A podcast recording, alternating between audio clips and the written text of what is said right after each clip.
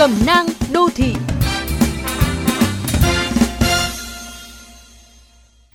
Các bạn thân mến, không phải đến Covid mới xuất hiện các loại cò như là cò xét nghiệm, cò luồng xanh mà bình thường cò vạc lúc nào cũng có.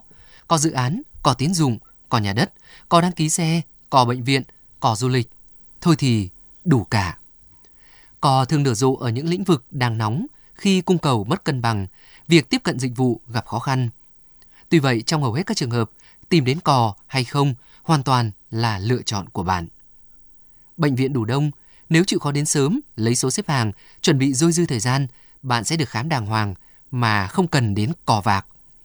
Dịch vụ công đã đưa lên trực tuyến nhiều cấp độ, bạn có thể ngồi nhà đăng ký hoặc chuẩn bị các giấy tờ theo yêu cầu, đọc kỹ hướng dẫn trước khi đến giao dịch, sẽ giảm được sai sót, không mất công đi lại. Sự thiếu chủ động của một số người không tìm hiểu thông tin trước khi thực hiện giao dịch, tâm lý nôn nóng, ngại chờ lâu, cộng thêm định kiến về các sự phiền hà trong thủ tục hành chính, đã thúc đẩy họ tìm đến cò, dù hoàn toàn có thể tự làm. Trả phí, rồi phó thác cho cò, bạn chưa chắc đã được giải quyết nhanh hơn. Chưa kể, còn vướng thêm rắc rối về mặt pháp lý hay tiền mất tật mang. Cò không tự sinh ra, cũng không tự mất đi, và không phải cò nào cũng xấu. Nếu bạn tự tìm đến cò chỉ vì ngại, vì sợ, vì muốn nhanh cho mình mà không quan tâm đến những lợi ích chung, thì cò sẽ vẫn còn đất sống.